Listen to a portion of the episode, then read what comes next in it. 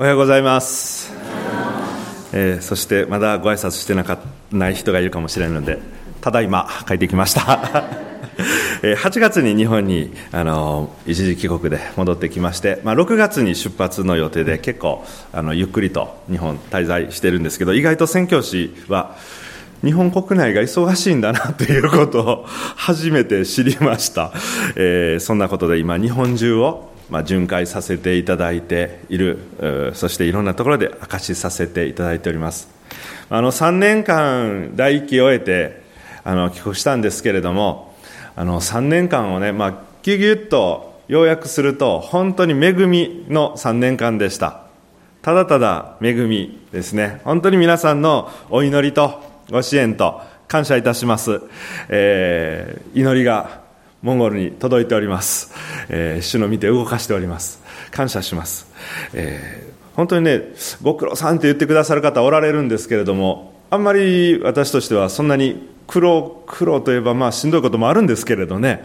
あの何かを頑張ったという印象でもないんですね。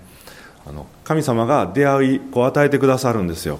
えあの家に住みましたらね住んだ家のお隣も向かいもですねあの牧師モンゴル人牧師だったりしてね不思議だなというか、まあ、神様の見ての中にあるなと思います。出会い与えられてまたまだイエス様信じてない人とも出会いが与えられて生きなさいという方向に神様に導かれていってで分かち合うべき御言葉言葉証の言葉精霊様教えてくださってねそのまま分かっちゃったら主は救われるべき人を救いに導いてくださるんですね。主が救ってくださる。で主が癒してくださるし。ご自身がしてくださって私はもうそれこうくっついていってですねうわやっぱりイエス様すごいなと。やっぱりイエス様素晴らしいなというのを3年間ずっと続けてきたようなそんなあの印象です。恵みだなっていうのが本当に正直な印象なんですね。主の、えーまあ、恵みで3年間また兄弟姉妹の祈りで過ごしてきました。とレポートをね、えー、とあさせていただきます。あの出てますね。モンゴルですね。あでも今日モンゴルのあの浜ちゃん言ってるから ちょっと一瞬だけこ一瞬だけ一瞬だけ、えー彼女の名前は浜ちゃんというニックネームで呼んでるんですけど私たちはあの本格的な発音するのに僕も結構かかりました。シラムスレン。ムノうん。じゃあ。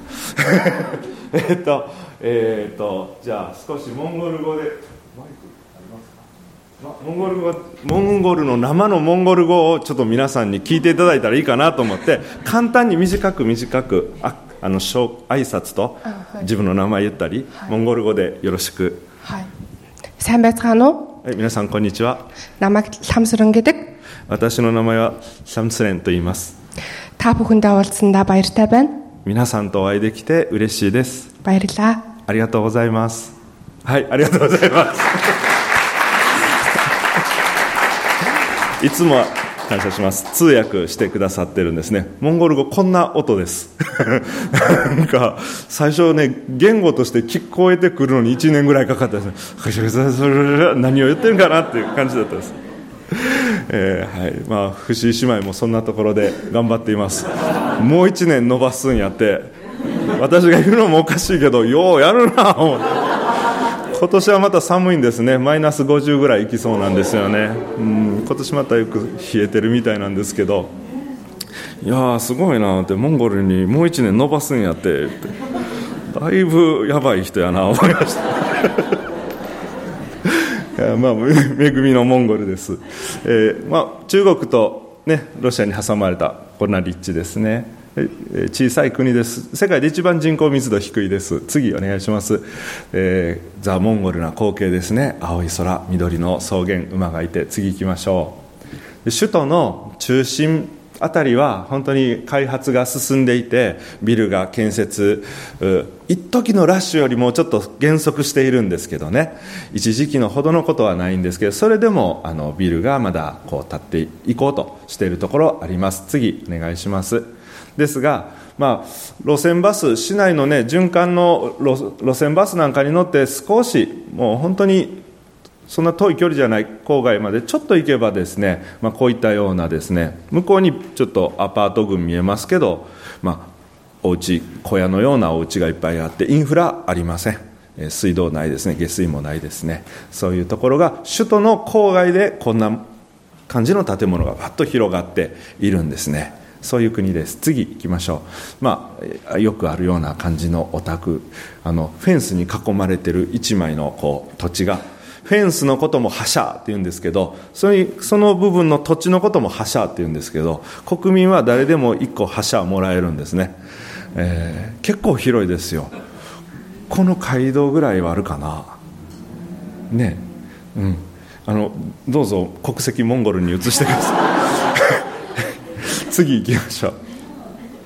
ああこれがあったのね。えー、っとはい、えー、夜の10時半11時前ぐらいなんですけどあの夏場は日が暮れるの遅いんですね、はい、次行きましょう。でこれは雪の結晶雪が結晶で降ってきて腕にこう振ってですねものすごく寒いっていうことだと思うんですよね。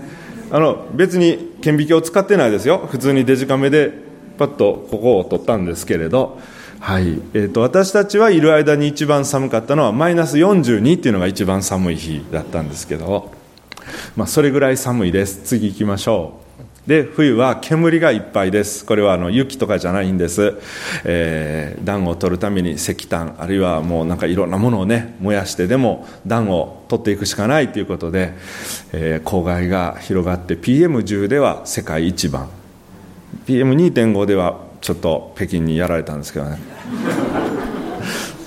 そんな競ってどうするんやっていうね、はい、次お願いします。あじゃあこれ次飛ばしましょう。今日ちょっと思っていたファイルがあのなくてですね。これちょっと違うファイルを使っているんですけど、えー、で、えーまあ、モンゴルの人たちの気質っていうのは簡単に一言で言うと、まあ、朝青龍みたいな人がいっぱいいるっていうことなんですけど我が道を行くタイプの人が多いんですね。もう自分の人生は自分で進んでいくとまあ、遊牧がベースだっていうことですよね。人と合わせるんではなくて自分で決断即決決断していくっていうか。だからあんまり誰のこう周りの右を見て左見てあんまりそういうことはないんですね。どんどん進んでいくんですね。だから、えー、いいのは教会が立ち上がったりするのも早い早いと思います。日本より全く早いんですけど。まあそれひっくり返せば長所と短所一枚の裏表みたいな面ありますからひっくり返すとじっくりとどまってっていうことはないんですよね。だから信仰も、まあ、御言葉にとどまるというよりは自分の思うようにとか、えー、なんだったらイエス様にとどまるっていうこともちょっとないがしろになりそうな部分もなきにしもあらず。でバイブルスクールと私たちはそういうことでバイブルスクールで弟子作りというね、えー、一人一人が本当深くイエス様に根ざしていっていただきたいということ御言葉に根ざしていただきたいということと教会の開拓をサポートするという2つのチャンネルで現地で奉仕してきました。でこれがそのバイブルスクールのウランバートルでしている方の教室です。はい、これは、えー、移動進学校です、えーと、ゴビ砂漠のちょっと入り口ぐらいにある村なんですけどマンダルゴビという村で四角いモルタルの建物教会です。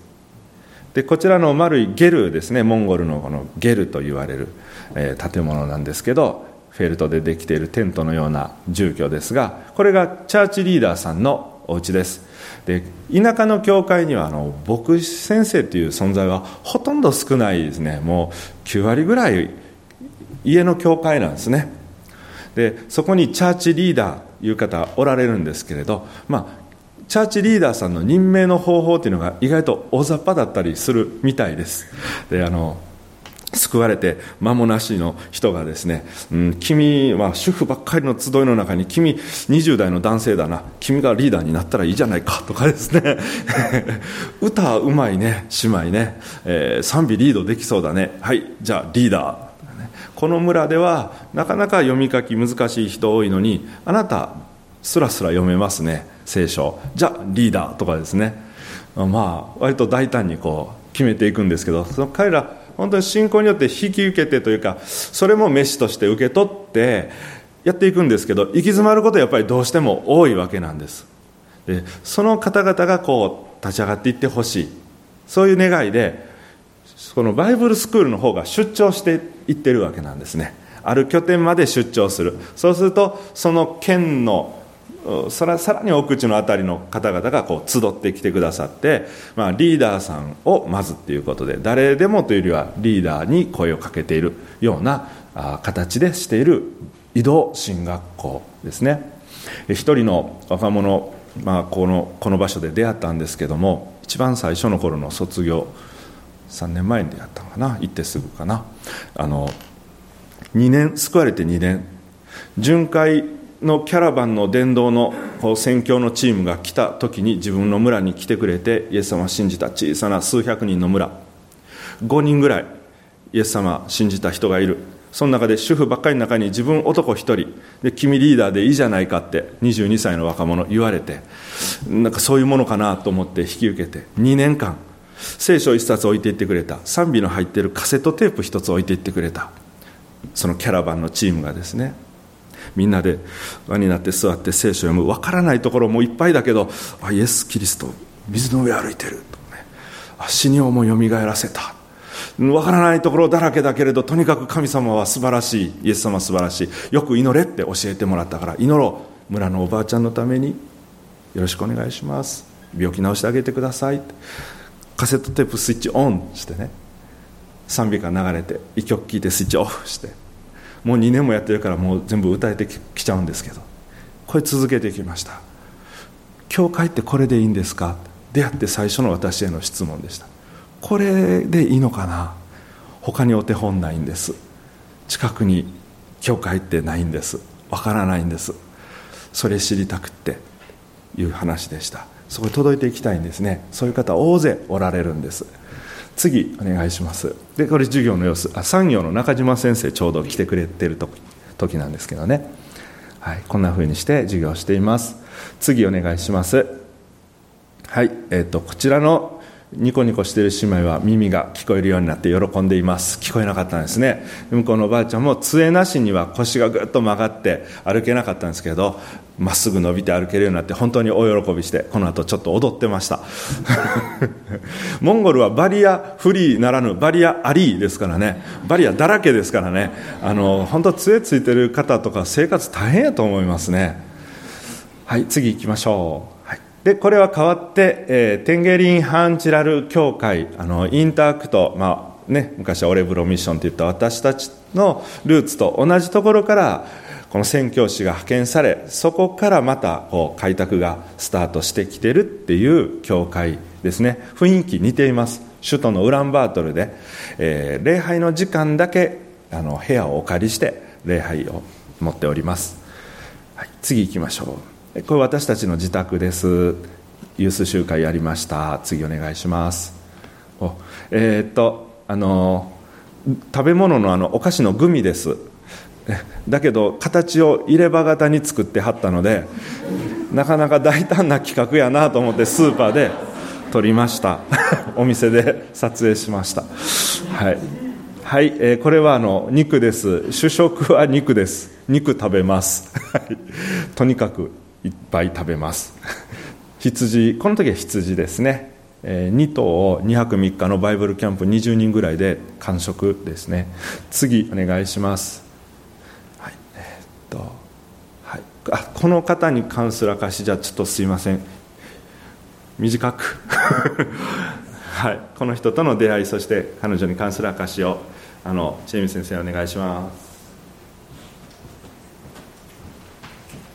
はようございます。いつもあのモンゴルを覚えてくださって本当にあの感謝します。皆さんの祈りに支えていただいて、あの大気を得て帰国することができたこと本当に感謝します。あのただただ主人も申しましたけど神様の恵みで本当に持ち運んでいただいたあの3年間でした。あのこの姉妹との出会いを少しお明かししたいんですけども、この姉妹はあのオトウォンジャルガルという名前の姉妹です。えーと、この写真は去年の写真なんですけども私が姉妹と初めて会ったのは2014年の夏なんですけれどもあの初めて会った時はこの時ちょっと顔が明るいんですけど2014年に初めて会った時は彼女は顔に表情がなかったんです。目線が一切合わなくってあの精神的にとても追い込まれたような状態でした。あの原因はあの経済的にとても困窮しているということとあのご主人との関係がうまくいかないということが主な原因だったんですね。彼女はあのゴビ砂漠の真ん中にある村に住んでいます。あの日本からは想像しにくいんですけどちょっと想像してください。あの砂漠の中に何時間も何時間も砂漠をジープで走っていってある日あのある時突然ポツッと何軒かの何十軒かの家が現れるんです。そういう村に住んでいます。だからあの当然仕事はないんです。であのまあ、仕事がなくて経済的に困るので、まあ、それもあってご主人とうまくいかないっていうかね。で彼女はクリスチャンです。あの巡回伝道の先生方が来られて救われてこの時はあの初めて会った時はすでにクリスチャンでした。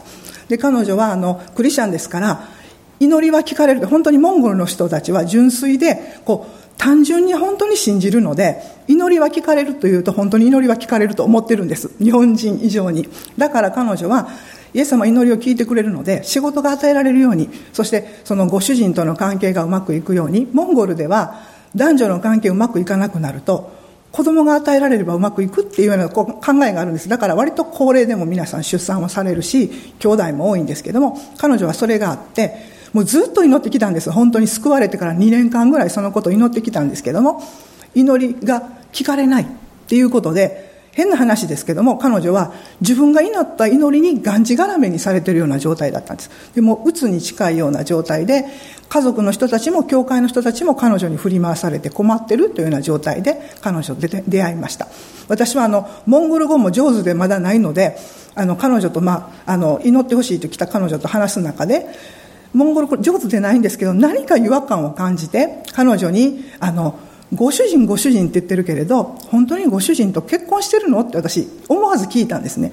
あの精霊様に本当に促されて彼女は実は結婚してなかったんです。あの同居してるというか上に子供さん2人いるんですけど上の子供さんは別の男性の子供だったんです。そして今住んでる方はご主人じゃなくって。であの私は彼女にあの神様の見前にご主人でない人と一緒に暮らすと。それは良くないことですからそれを神様の見前に悔い改めてそして子供が与えられるように祈るのではなくてその男性との関係をどうするのかちゃんと祈ってこれから進むようにとアドバイスしたんですね。でその時、まあ、アドバイスをして彼女と一緒に祈ったんですけども彼女はその時からあのその時多分初めてこうなんていうかな、神様に目が向けることできたんです。イエス様のことを信じてきたんですけども、あの、自分の願いが叶えられることが祝福と信じてきたので、そうではなくて、神様に本当の意味で人生を神様に人生触れていただくっていうか、そういうことがあるということを彼女がその時に目が開かれて、その時から彼女は劇的に変えられたんです。あの、彼女が何かこう、病気が癒されるというか、元気になっただけではなくて、今の、その時から彼女のそばで小さなリバイバルが起こってるんですね。あの、彼女が変わったので、周りの人たちが教会に来るようになったんです。そして家族たちが、イエス・キリストには何かあるのではないかなっていうふうに、あの、思うようになっています。あの、彼女が本当に住んでる村っていうのは、小さな小さなゴビ砂漠の村なんです。あのなかなかみんな都会の方はモンゴルの方でも行かないというようなところなんですけどもあの神様は本当にそんな小さな村にある小さな一つの魂を覚えておられるんだなっていうことを本当にいつも見せていただいてあの私はそのことにすごくこう私もそうなんですけど神様が小さな魂に目を向けてくださったということに本当にいつもあの感動して感謝をあのしています。あの小さな働きです。ゴビ砂漠の中のなんかモンゴルの中の小さな村の本当に一つの小さな魂ですけどもその本当に魂が救われてイエス・キリストに向いて変えられていくならばあの本当にそのその人が神様にあって用いられてあの村を変えてモンゴルを変えて世界を変えると私たちは信じてあの奥地の村に巡回をこれからもしていきたいというふうに思っています。ぜひあのまた続けて覚えてお祈りください。感謝します。ありがとうございます。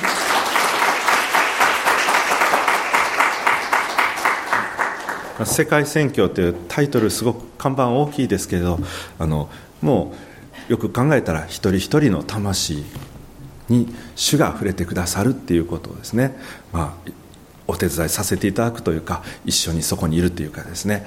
あそれが本当に私たちのいただいている宣教の何かイメージといいますか方向性受け取っているんですね。感謝します。次、はい、あゴビ砂漠、さっきもあったんですけどね、ラクダいてますね、えー、はい、えー、美味しいです。で えー、次、えー、はい、あこの砂漠をですね、もうざーっと行くんですね、草原や砂漠をジープでざーっと行くんで、私にとってはこの時間が一番のワクワクタイムなんですね。もう嬉しくて仕方がないですね。360度地平線ですよ。遮るものなく真っ平らがぐるりって真っ平らでね。で、まあ、ちょっとわだちできてたりもちろんあるんですけどその辺あの石あの辺りのくぼ地天地創造以来誰も触ってないに違うんかと。俺が人類初かもしれないとかね。わけのわからんこと言いながら地面撫でたりしてます。本当楽しいですね。はい。ロシアに近い。先ほどのは中国国境近く。こっちは北向いてロシアの国境に近い方です。虹が二重に出てね本当美しいですね、はい、次お願いします。えー、これは去年の5月か6月ぐらいのある地方の写真ですね。はい。次お願いします。で冬ばっかりの国なんですけど夏になったら夏の短い2ヶ月足らずの夏がカッと暑いんですね。ジープにもちょっと休息を与えつつゴビ砂漠の方に向かっていきます。次お願いします。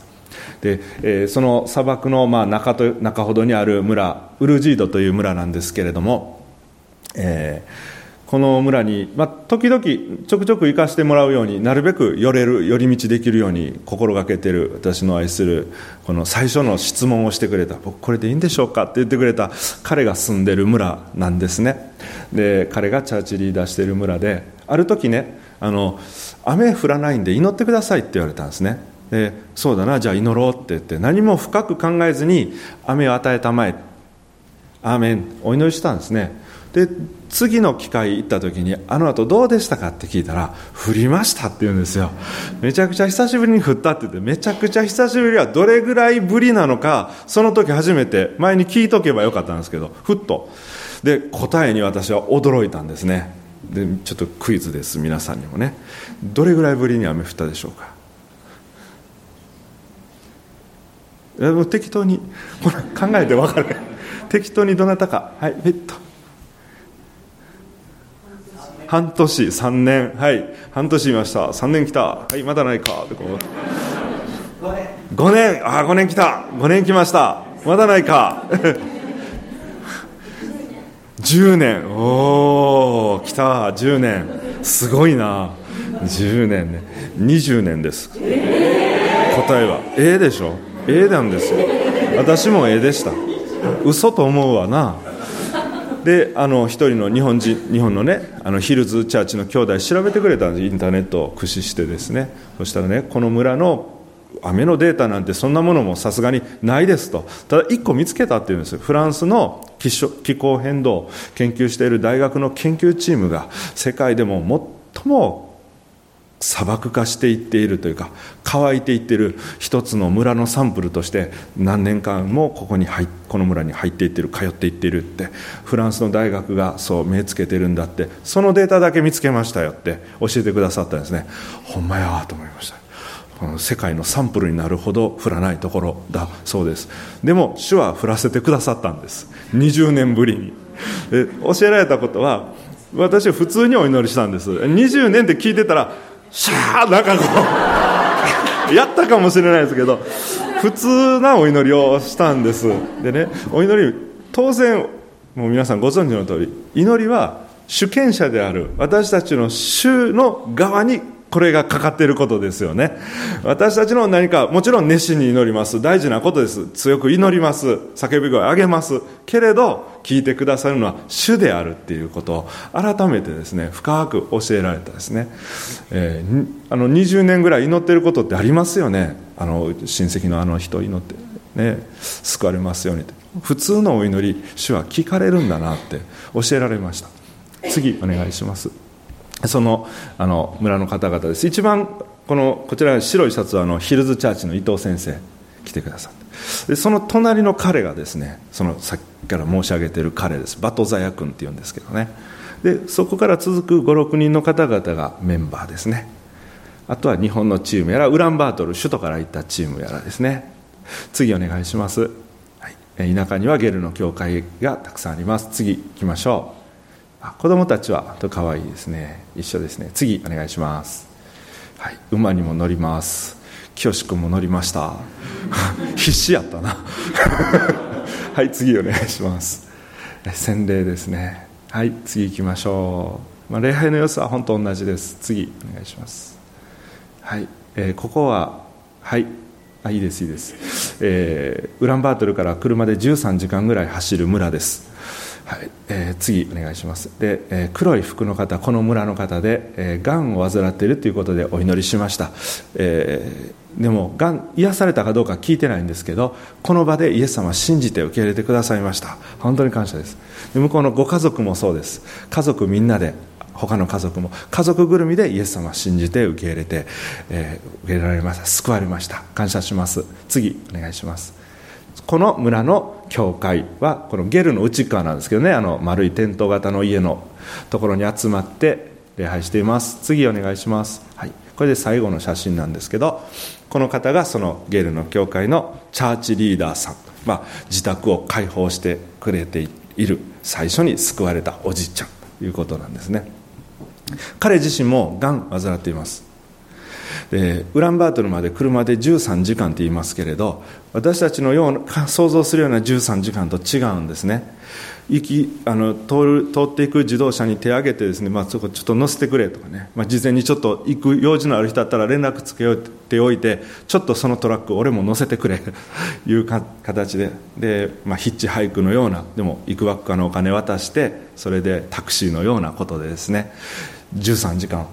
毎月1回行くんです。がん検診のために。村には病院ないですから。がん検診月1その移動大変。それが一番大変そうに感じますね。同じ時間かけて帰ってくるんですけど。彼こう言ってくれるんです。私の将来には希望があるって。将来希望あるの？って。この村でがんって診断されて月1の検診のこの大変さ。まあ日本だったらめちゃくちゃ大変やって言っていいところですよね。将来に希望があるっていうんですね。見ての通りのおじいちゃんです。彼の見てる将来は天ですね。これ地上を見て村見てどう希望を持つんでしょう。彼見てるところが上向きなんですね。天なんですね。私の将来には希望があるって言ってくれたんですね。本当に励まされます。まあ、モンゴルのクリスチャンの方々は非常に何て言うかなまっすぐ素直裏表なく、えー、そんな兄弟姉妹です聖書あの開きましょう。創世紀の15章の5節お読みします、えー、モンゴルであの写真で皆さんに紹介できないものはあの星空なんですよ、ね、あ徳山姉妹見れ見れたかな星空。ちょっと残念やったかな。ちょっと残念やったね。次回に。本当に綺麗な星空。素晴らしいですね。もう隙間なく星が。ビシッと星が。でそこをこう見るたびにいつもこの聖書の箇所創世記15章。5節です。創世記15の5お読みします。そして彼を外に連れ出して仰せられたさ天を見上げなさい。星を数えることができるならそれを数えなさい。さらに仰せられたあなたの子孫はこのようになる、えー、これ神様のお約束です。え宣教大変でしょって言ってくださる方おられるんですけど、まあ、もちろん大変な面があるんですけれどだけどでも楽しいです。苦しいけど楽しいから来る楽しいと。いうことです、ね。えー、本当にあの環境は違いますけれども、まあ、楽しいですね。本当あの北先生 DVD の最初に言われたように使わされることも使わすことも嬉しい感謝がある喜びがある。であのモンゴルで、まあ、しんどいこともあるんですけど綺麗な大草原とか星を見てると癒されますね。そして星を数えることができるならそれを数えなさい。あなたの子孫はこのようになるって。神様がこう約束してくださっているので私たちの宣教の技は、まあ虚しくはならないし、えー、祝福が、まあ、ある意味確約ですからあの感謝してあの進んでいくこともできますしうまくいかない時も、まあ、感謝することができますね、えー、これを私たちに実現するために成就してくださるためにイエス様は十字架にかかってくださいました。そして十字架の上で完了したっておっしゃってくださいました。ですからこのお約束はもう完了しているんです。なるんです。で絶対なんですね。神様は嘘偽りがない。約束保護にされない。そして十字架がその証です。確実になります。私たちは自由にされました。あがなわれて救われてこの自由を持って主に喜んでもちろん大変なんですけど喜んでお仕えしていく。あなたの子孫はこのようになると主が言ってくださっている。これを、まあ、アブラハムのようにそのまま信じて受け受け入れます、まあ鵜呑みにしたらいいんです。真に受けるっていう私この言葉好きでよく使うんです。神様のおっしゃったこと真に受けたらいいんです。このようになるってほんまかいなって思うんですけどほんまやって真に受けて受け取っていくんですね。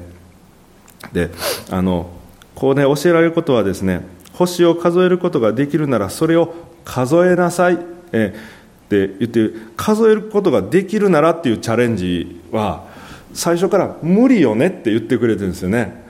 まあ、日本の東京の星空やったらちょっと数えられてしまうかもしれないけれどモンゴルでは当時のアブラハムも数えること不可能なんですね。不可能ということが前提で言ってくれてるんです。あの無理なことをあなたにさせるって。ありえない祝福を与えるって。数えられないでしょ。うそのようになるんだって。ですからこれできるかな。あれができるかな私たち思いますけど主の祝福はむしろ最初からできないことでしょう。そのようにするって言ってくださってるんじゃないでしょうか。星を数えることができるならそれを数えなさい。あなたの子孫はこのようになる。アメン。私たちの主は素晴らしいお方ですね。アメン。感謝します、えー、まあ弟子作りといいますかバイブルスクールで奉仕をしているんですけれどもう一箇所違う箇所を開けましょう。使徒の働きの2章の40節お開けください。バイブルスクールでの奉仕も本当に感謝なものなんですね。使徒の働き2章の40から42まで読みます。使徒の働き2の40から42ペテロはこの他にも多くの言葉を持って証しをしこの曲がった時代から救われなさいと言って彼らに勧めた。そこで彼の言葉を受け入れた者はバプテスマを受けた。その日3000人ほどが弟子に加えられた。そして彼らは人たちの教えを固く守り交わりをしパンを裂き祈りをしていた。聖書の御言葉にやっぱり土台を置いていくこととても大事なことですね。それが私たちの基本中の基本ですよね。そしてモンゴルでもバイブルスクールで、まあ、奉仕をしていて、えー、彼らが弟子として立っていってほしい。そんなふうにねこう願っているわけなんですけど。でも聖書をよくよく読みましたら弟子っていうのはここの箇所に関して言うならば今バプテスマを受けて3000人の仲間がこれが弟子なんだって聖書は表現してますよね、えー、私たちはなんかこう弟子っていうとこう弟子っていうこうザ弟子なイメージを勝手に作り上げやすいんですけれどあの、まあ、モンゴルで出会う種の弟子たちは、まあ、私私がこう固定概念で思うような弟子ではないんですね。まあ、そう言うとお前もそんなものではないやろって言われそうなんですけど本当にザ・弟子っていうわけではない方々が弟子として立っているっていう本当に素晴らしいあの恵みです。で私たちも主にあってはお互い弟子です、ね、みんな弟子です。福野先生だけが弟子ではない。高橋先生だけが弟子ではない。みんな弟子ですよね。いや洗礼を受けてからまだそんなに日にちが経ってません。聖書はあんまりそんなことを言ってないです。その日3000人ほどが弟子に加えられたんですからみんな弟子です、はい、じゃあ近くの人にじゃああなたも私も弟子ですねって言ってこうハイタチしましょう。はい。We are 弟子ですね。感謝します、えー本当に、えー愛のままで主に仕えていけたら素晴らしいですね。あのバイブルスクール今まで3度卒業式やったんですけれど、まあ、3回目の卒業生がですね、まあ、なかなかあの出来があよろしくなくて あのおいっていう感じだったんですね。あの可愛いんですよ。特に一人の男の子がいましてなおチュカっていうんですけれどあの可愛い子なんですね。22歳、えー憎めない。まあちょっと昔悪かったみたいなことも聞きますけど憎めない子なんですね、えーだけど、まあ、周りにはちょっと自分より年上の特に姉妹方が多い中で一人若い男子でね顎でこき使われるんですね。うっつってね。チョコ買いに走っていったり休み時間にダッシュでチョコチョコレート買いに行くようなことをしておりました。で あの可愛い可愛い弟子なんですけど、まあ、弟子というか主の弟子なんですけれども本当ねテストをやった時がっくりきたんですね。あの 私説教学まで言わないけど、まあ、あの説教方法みたいなことを教えてるんですけれどもあの詩篇の一編をですね彼にその課題として与えてそしてみんなの前でそれをメッセージを実際にするショートメッセージ10分以内ぐらいの語る。そして生徒も聞き先生も聞いてそれに採点をしてそれがそのまま卒業できるかどうかの一つのチェックでもあるという大変な状況なわけなんです。で彼ちょっとなんていうかな分かりやすくてパッとした箇所をあげた方がいいなと思って詩篇の一編を課題として差し上げたんですね。そしたらもう最悪頭が真っ白に飛んだとしても朗読するだけでも結構恵まれるじゃないかと思ってですね主の教えを喜びとし昼も夜もその教えをその人は水路のそばに植えられた木のようだ。時が来ると実がなりその葉は枯れない。その人は何をしても栄える。もうそれだけ読んでくれたら結構いいじゃない。もうそれで丸あげようぐらいに私は思っていたんですね。そしたら彼がメッセージしたのがこういうメッセージだったんですね。短く要約します。10分ほどあったんだけどもう内容は30秒です、えー 悪い人になってはいけません。皆さんいい人になってくださいね。いい人になるためにはこれは詩篇は旧約聖書に書かれてありますから旧約聖書で神の教えを喜ぶといえばそう10回10回をたがうことなく守ってください。絶対に実行してください。守りきるんです。そしたらあなたの人生祝福されるって言ったんですね。おおユダヤ教に戻っとるがんですね、一緒にあの働いているあのモンゴル人牧師はですねそれもうお前こんなもんメッセージじゃないってちょっと原稿見せてみろ。なんだこれ！ってですねもう大激怒ですね。でであの私もですね、まあ、君はじゃあその10回守れるんか？って言って。守れませんってねもうもう怒られるモードに入ってますからね。ちっちゃくなりながら守れません。で守れないんで君はどうなんだって僕は罪人ですって。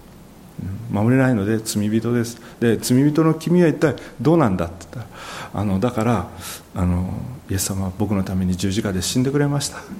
で十字架で死んでくださったイエス様信じて君あのイエス様十字架で死んでくださって君どうなんだって僕はそれ信じます。そしてだから僕罪許されています。もうだんだんもう怒られてるモードやから。叱られながら証しをするという、ね、それでだからあの僕は罪許されて今神の子供とされました。すいません光の子供ですみたいな。怒られながらでも半泣きになりながらまあだけどドキドキしながら証ししてくれてそれでいいんじゃないって。それ聞きたかったねっていう話して。でもその夜私は正直神様の前にですねがっかりしながら祈ったんですよ。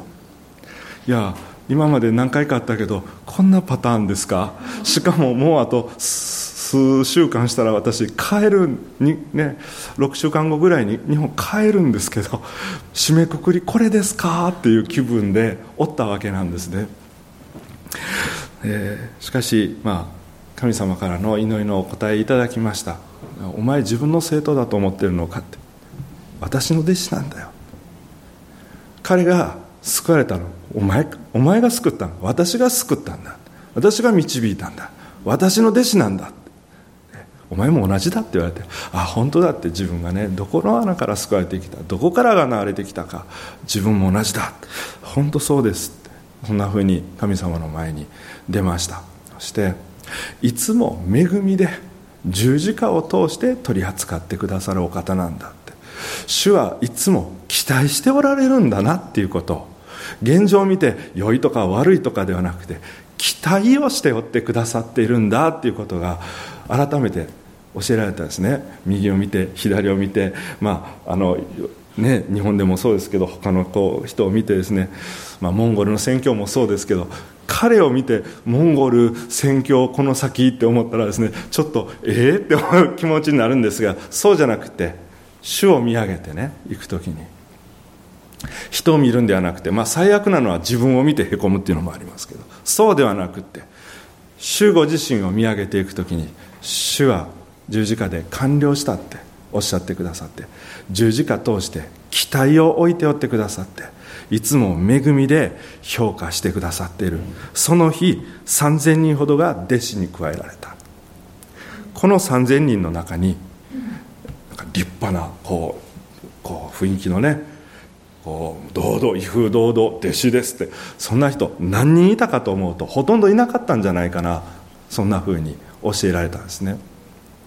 しかしまあ彼の勉強できない度はなかなか凄まじいものがあったんですね、しかしまあ彼の人生をこう知ればですねそれ無理がない。勉強ってまともにしたことがなかったそうです。えー、お父さんはお酒飲みでアルコール中毒で幼い頃から家族に暴力を振るう人だったそうです。お姉ちゃんとお母さんいるんですけれどもある日彼が千佳君が遊んでいて外外から帰ってきたら家があったはずのところに家がなかったそうです。あのゲルの家遊牧の人の家、えー、建てるの2時間撤収するの1時間。家があったはずの場所に家がない。お姉ちゃんも帰ってきました。お母さんも帰ってきました。ポカーンとして分かったです。あお父さんついに今までもひどかったけど家ごと家出したんだって。家出と言えない。なんで何ですかこれは。家の持ち逃げ。ね、そしてそれからそれまでも大変だったけどさらに大変な生活がこの3人始まって親戚のところをこう、ね、回っていったり3人同時に面倒見れないからそれぞれにそれぞれにっていうことになったりしたそうですね。悪い仲間もできたそうです、ね、勉強とかそんな全然ですね。まともに学校にいてなかったと思います。18になった時に当時お付き合いしている女性が近くにはいてその人が妊娠したそうです。モンゴルではまああまりこう授かった子供をおろす堕胎するっていうことはほとんど文化的にも、まあ、医学や経済の面からも、まあ、ないようですね。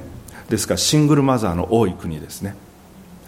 で、まあ、そこで何かまあ家族の方もですねその彼女のご実家の方もうちで育てればいいじゃないかっていうようなことだったようですけど近くねあのちょっと不良してましたけどまっすぐなまじなんか可愛いところのある子でねそれでも僕はね好きな人と一緒に結婚生活をしたいってそう願ったんですよ。周りは反対ですよ。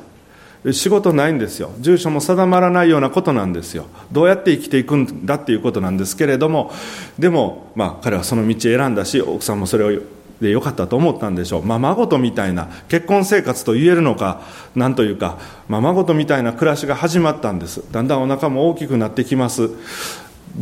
奥さんの実家の方からは帰ってこい帰ってこい早く別れろ早く別れろずっとプレッシャーかかるんですね。奥さんはいやうちの旦那も頑張ってるよ彼も頑張ってるんだって防波堤になるんですけど旦那の方向いたらやっぱり全然なわけです。もちろん仕事モンゴルの失業率から考えたら学歴ない人あっても失業でしたばっかりなんです。仕事ないんですね。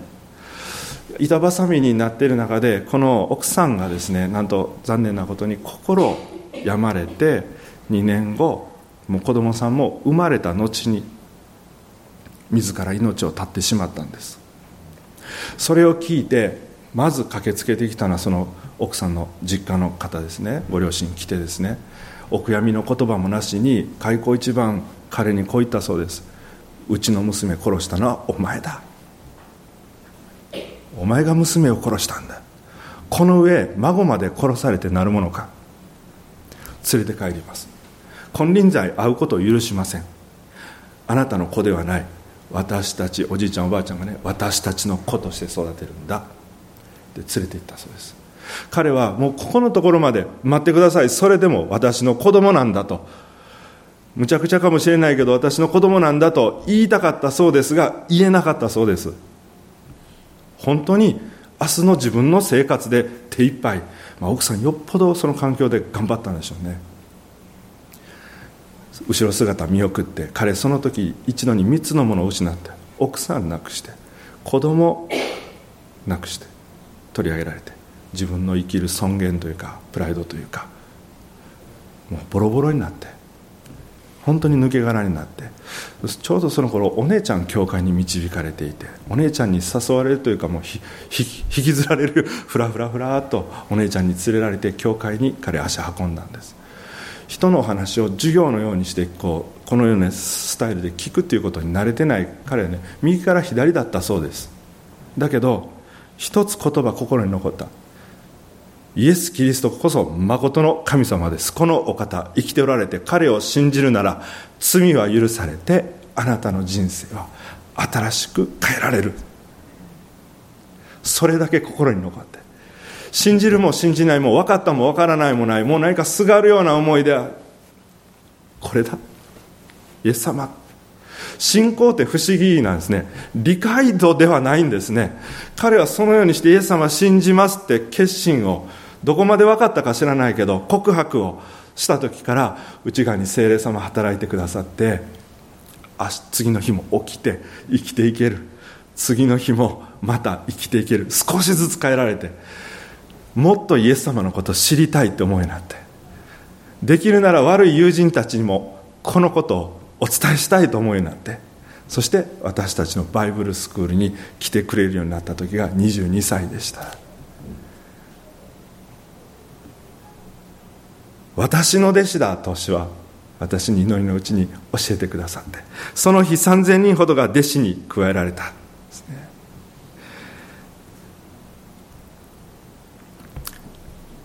世界選挙大きな看板のようですけど一人一人の魂に届いていきたいと本当に主の前に願わされていて主ご自身が本当に星のようにですね一人一人覚えておってくださってですね精霊様うちに働きかけてくださる、まあ、彼は何の能力もないと言ったら失礼になるけれど日本で暮らす私たちが知っているべき常識であろうことのたくさんを知らないまま大人になってきたような若者ですけれど一つ知っていることがあるんです。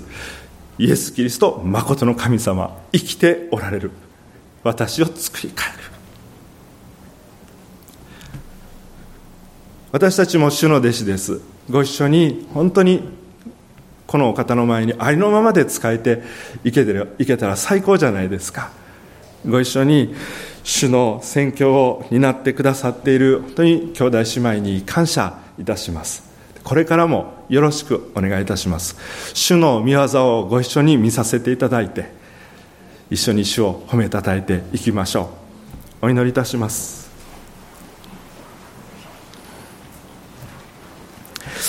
ハレルヤ主よ感謝します。私たちの将来には希望があります。あなた十字架で完了してくださいました。そして主よ救っていただいただけでも120%感謝なのにこの小さなものをご自身の御用に用いてくださるとは何たる大きな恵みでしょうか。身に余る光栄でしょうか。主よどうぞあなたについていく弟子としてあなたが弟子だと呼んでくださっているのですから弟子として生きさせてください。感謝いたします。何の力もありません。しかしありのままあなたにあってついていきますから。よろしくお願いいたします。精霊様感謝いたします。主よあなたがいてくださるので私のようなものも私たちも本当に神の子光の子として見舞いに進んでいけることを感謝いたします。ハレルヤ一切の栄光を主にお返しいたします。どうぞ世界の人があなたのご愛にあなたの栄光に精霊様のお働きに目が開かれて心開いて難しいこと分からなくてもイエス様なんだってただついていくって選挙の御業が開かれていきますようによろしくお願いいたします。南大阪福音教会を RCI をどうぞ豊かに祝福してください。感謝して主イエスキリストの皆で祈ります。アーメン。